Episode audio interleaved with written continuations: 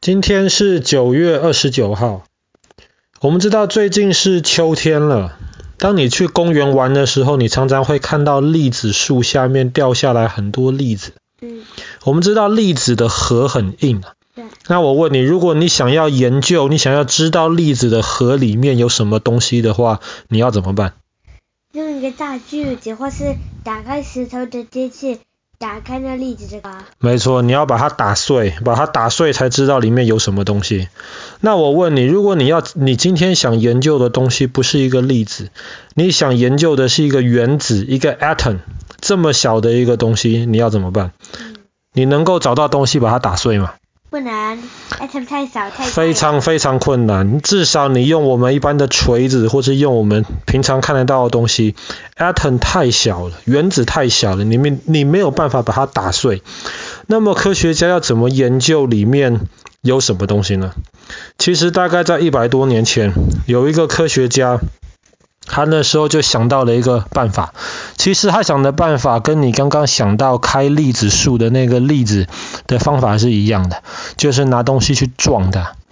只是他用的东西不是一个锤子，他用的东西是其他很小很小的那些粒子，不是粒子树的粒子啊，是 particle 的这个粒子。有点像 chain reaction。哦，呃。不完全是啦，但是那个概念其实有一点点像，就是拿其他东西去撞它。他拿什么东西去撞它呢？他那个时候，你呃，你知道 helium 吗？氦对不对？就是除了 hydrogen 之外，除了氢之外，第二小、第二轻的原子。呃，helium 氦有一个同位素，很特别。它没有电子，你知道，通常的原子中间有一个原子核，然后外面有一圈电子绕着它在那边跑。氦有一种同位素，它是没有原子，呃，没有电子在它旁边跑。这个东西大家叫它们 alpha 粒子。这个科学家他后来就拿 alpha 粒子，因为它比较容易拿到，然后它还其实比较稳定。他就拿 alpha 粒子往一堆很薄很薄的黄金中间打过去，他发现大多数的 alpha 粒子直的打过去就直的透过黄金直直的飞离开，可是有一些 alpha 粒子它会转弯，他后来就得到了一个结论了，哎呀，原来黄金这个东西有一个核，有一个原子核。后来他的学生就学他的老师，继续把这个 alpha 粒子打其他东西，打一打，他发现，哎，这个核还可以打碎，打出来变成一个正极的东西，这个东西我们就叫它质子 proton。他们再打出来就发现，哎，除了打出一个正极的东西之外，还可以打出一个没有负，负极就是外面的电子 electron。还可以打出一个没有带电的东西，后来大家就叫它中子，就是 neutron。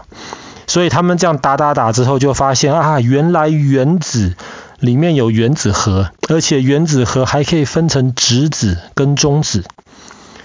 那你觉得接下来会发生什么事情？继续打。继续打呀！质子公质子跟中子可不可以再分？但是这个时候就不能用 alpha 粒子去打了。这个时候，他们就需要找到有更大能量的东西，他们就想到了电子。为什么用电子？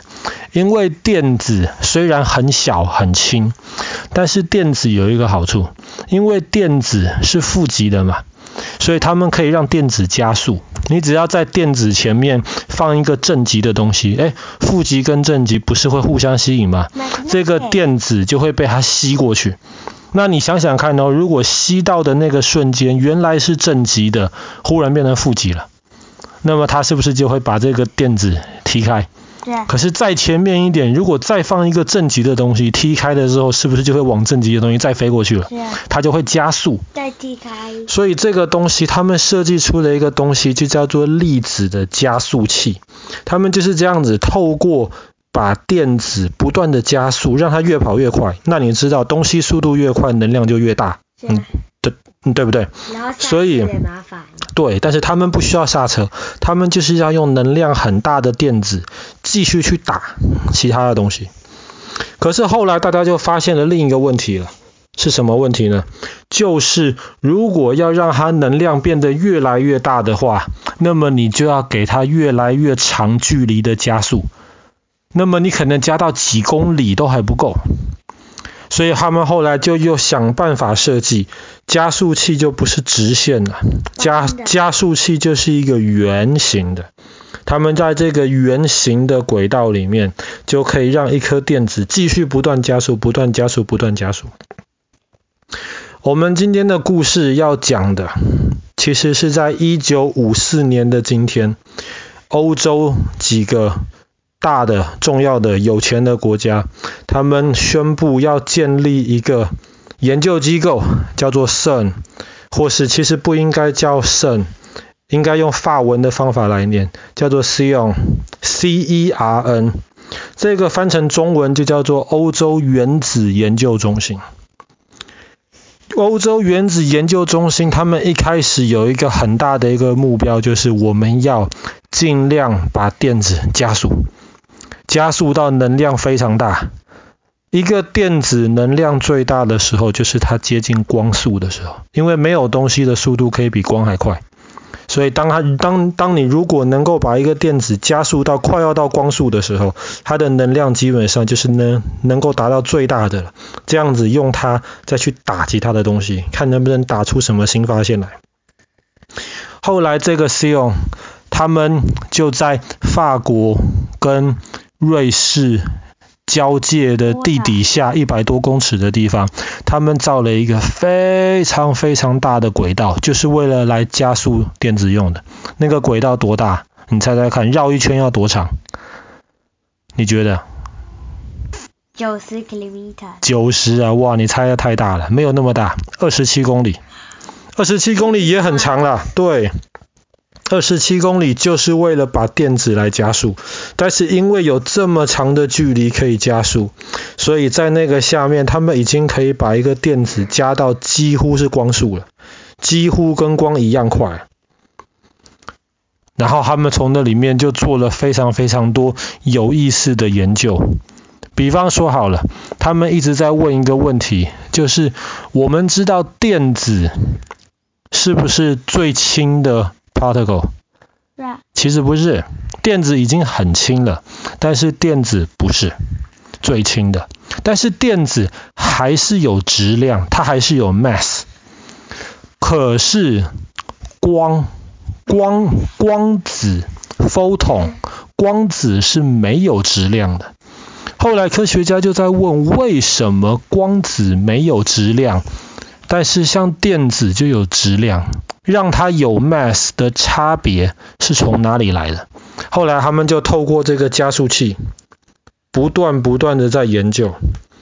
他们后来还真的研究出来了，不过这个研究出来的结果太复杂了，爸爸其实也搞不懂。可是你就知道他们可以做出一些很厉害的研究。但是有很多人就在担心，当你把这么大的能量，几乎光速的能量集中在一个这么小的电子里面，爆炸？爆炸倒还不至于，但是可能理论上会发生一个比爆炸更可怕的一个东西。你能不能想到有一种东西是无限大或是非常非常大的能量集在非常非常小的一个点？爸爸之前讲过，有没有一个东西是这个样子的？Nuclear bomb？不是。在太空中，黑洞，黑洞，他们后来，他们后来就在想，有些人就开始害怕，有没有可能不小心造出一个迷你黑洞？哎，其实理论上有可能，那大家就开始担心了。那新闻上也在播了，这个迷你黑洞会不会像真正的黑洞一样，开始吸收其他东西的能量，它就越来越大，越来越大，哪天就把地球毁掉了？科学家告诉我们，不可能，可能会有迷你黑洞，但是这黑洞当它一产生的时候，很快就蒸发掉了。它不会像太空中真正的黑洞，能够不断的吃掉其他的东西。为什么？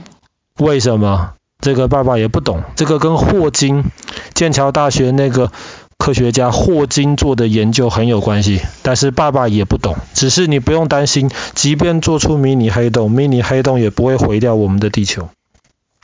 但是 Cern 他们还有一个研究，其实跟我们今天每一个人都有关系。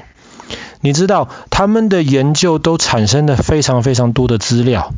可是这些资料又要传给在全世界各地很多不同的物理学家，大家一起来努力研究，怎么传这些资料是一个很大的问题。哦，这个东西打不完的，或是你要甚至用光碟片，或是用一个硬碟寄到其他地方去就很不方便。他们不是，他们不是用电话更不行。他们后来。他们后来就设计了一个东西，让大家在全世界不同的地方都可以互相分享那个资料。这个东西你常常在用，你知不知道是什么？电脑。